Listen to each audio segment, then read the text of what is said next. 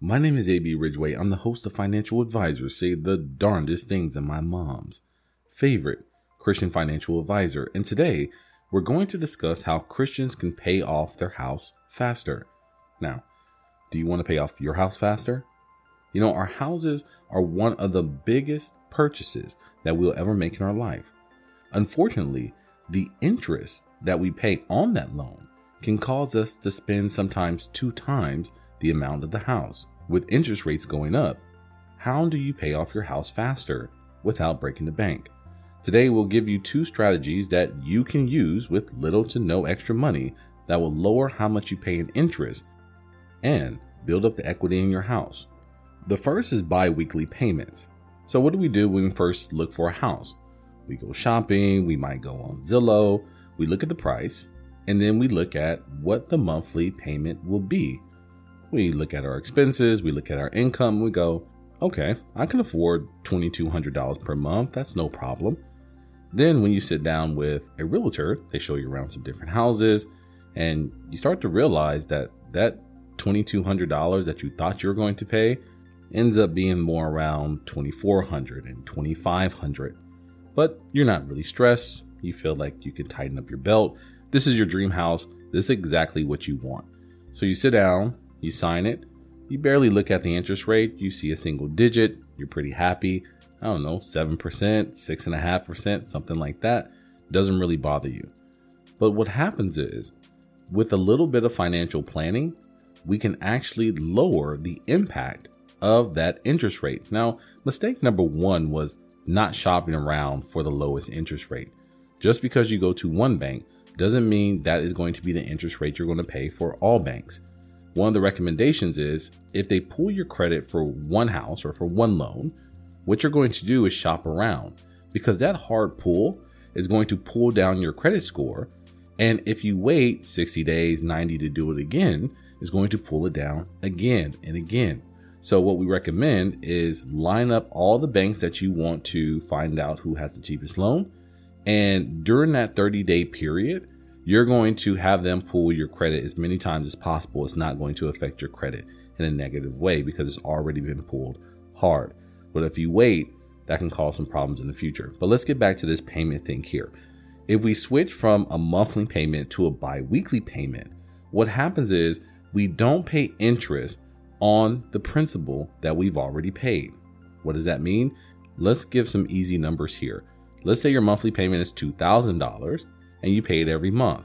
Well, over the course of the month, that two thousand dollars is going to accrue interest at the interest rate. But if you go bi-weekly and after two weeks you pay one thousand dollars, that one thousand dollars that you pay no longer is accruing interest. So we save that interest payment. Now, if we continue this throughout the year, we'll have about twenty-four weeks of payments without interest accruing. You multiply that by thirty, and that's going to reduce the amount of interest that you pay over the life of the loan.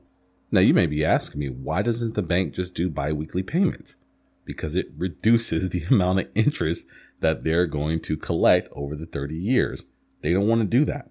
So some banks actually don't even allow you to make bi-weekly payments because they know that they're going to lose years, yes, years of interest payments. Understand, once again, that those initial payments that you make at the beginning of your loan, a majority of that goes to interest. So the sooner you can pay down the principal, the less interest you're going to pay over the life of the loan. So make sure you check with your bank when you are getting the loan to say, what are your payment options? Is there a penalty for paying this loan off early? Can I make bi-weekly payments? All these types of questions are going to help you make better decisions. Now, number two, you can make an extra payment at the end of the year. Once again, this is going to help you reduce your principal. Now, how does this work? You're not going to just make an extra payment, because if you make an extra payment, some is going to go to interest and some is going to go to principal. So what you want to do is make a principal only payment, and you can do this. So make sure that you are paying your mortgage on time, but at the end of the year, make a principal only payment. Now, why am I harping on the fact of a principal only payment? because some people get into housing trouble and the bank will say, okay, we'll give you some time to pay. We can lower your payment. What you're going to do is make interest-only payments.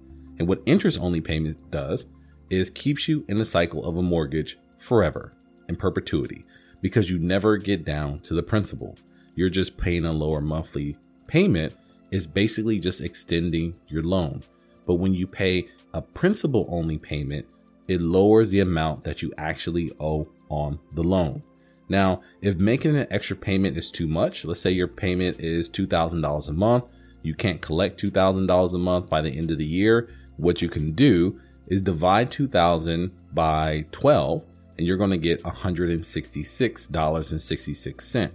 So every month, you're going to make one hundred sixty-six dollars and sixty-six cents principal only payment, and that will have the same effect as making one large sum at the end of the year.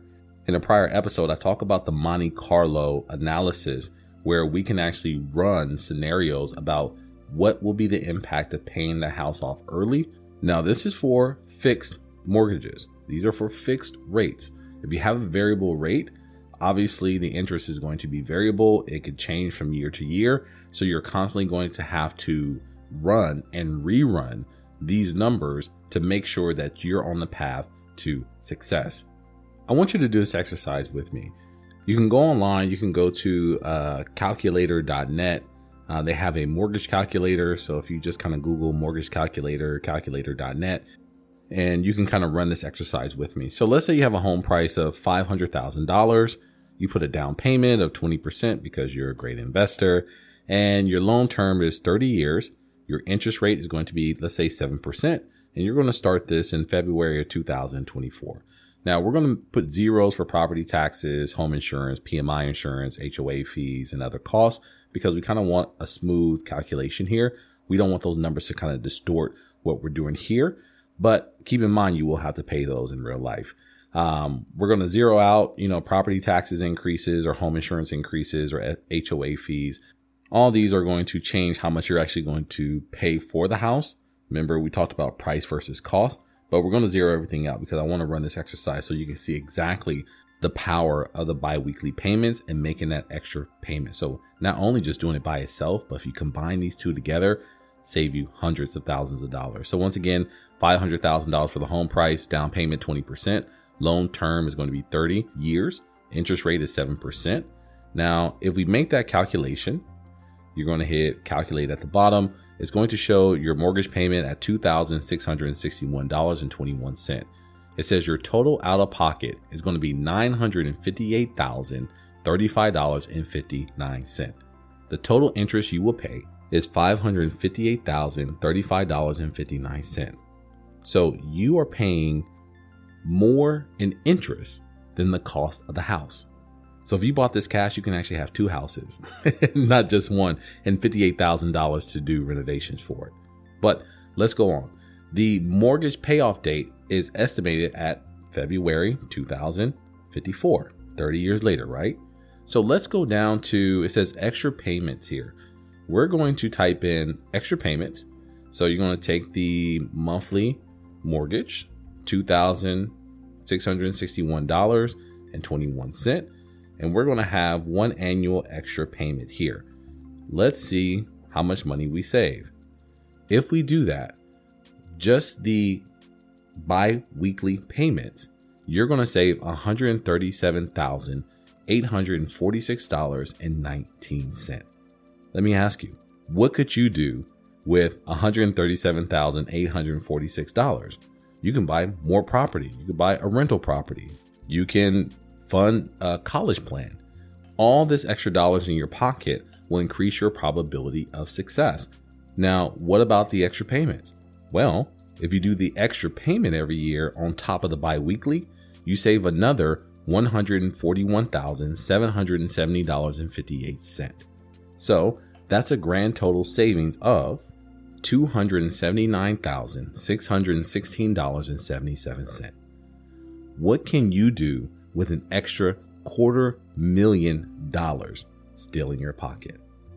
This shows you how amazing it is when you implement these two strategies into your financial plan. Now, if your financial advisor, like me, did something for you like this, they pay for themselves. Remember when we said we're going to pay it off in twenty fifty-four? Well, guess what? Now you pay off in twenty-three point six three years. So your payoff date is actually September twenty forty-seven. So that means we saved about seven years of payments. So you pay off your house in twenty-three years as opposed to thirty.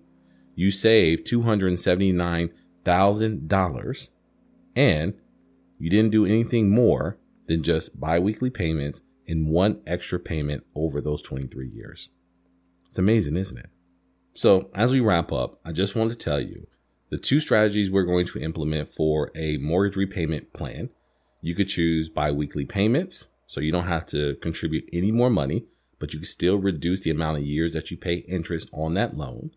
And two, you can make an extra payment at the end of the year, or you can divide it by twelve. You'll get similar results. But as we wrap up, I just want to say this to you. This is only the mortgage. Imagine if we work on your auto loans, on your credit card, help you pick out insurance, help you pay for college plans for your children, help you fund all your goals with a Christian financial plan.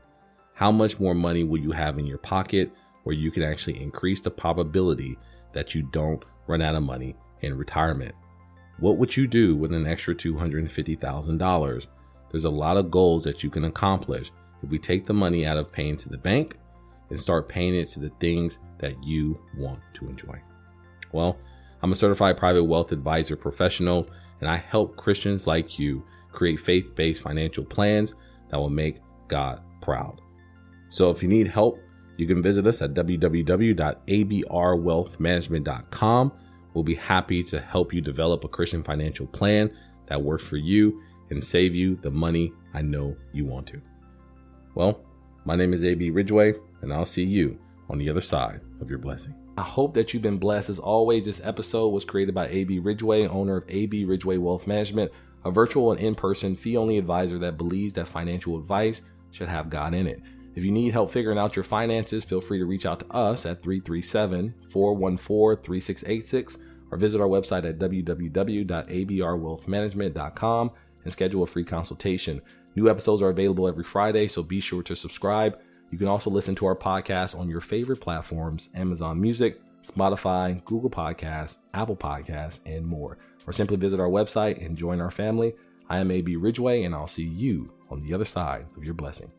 Olajuwon Ridgway is an investment advisor representative and owner of A B Ridgeway Wealth Management, L L C, a registered investment advisor which produces a podcast show and makes it available on his website and through other distribution channels.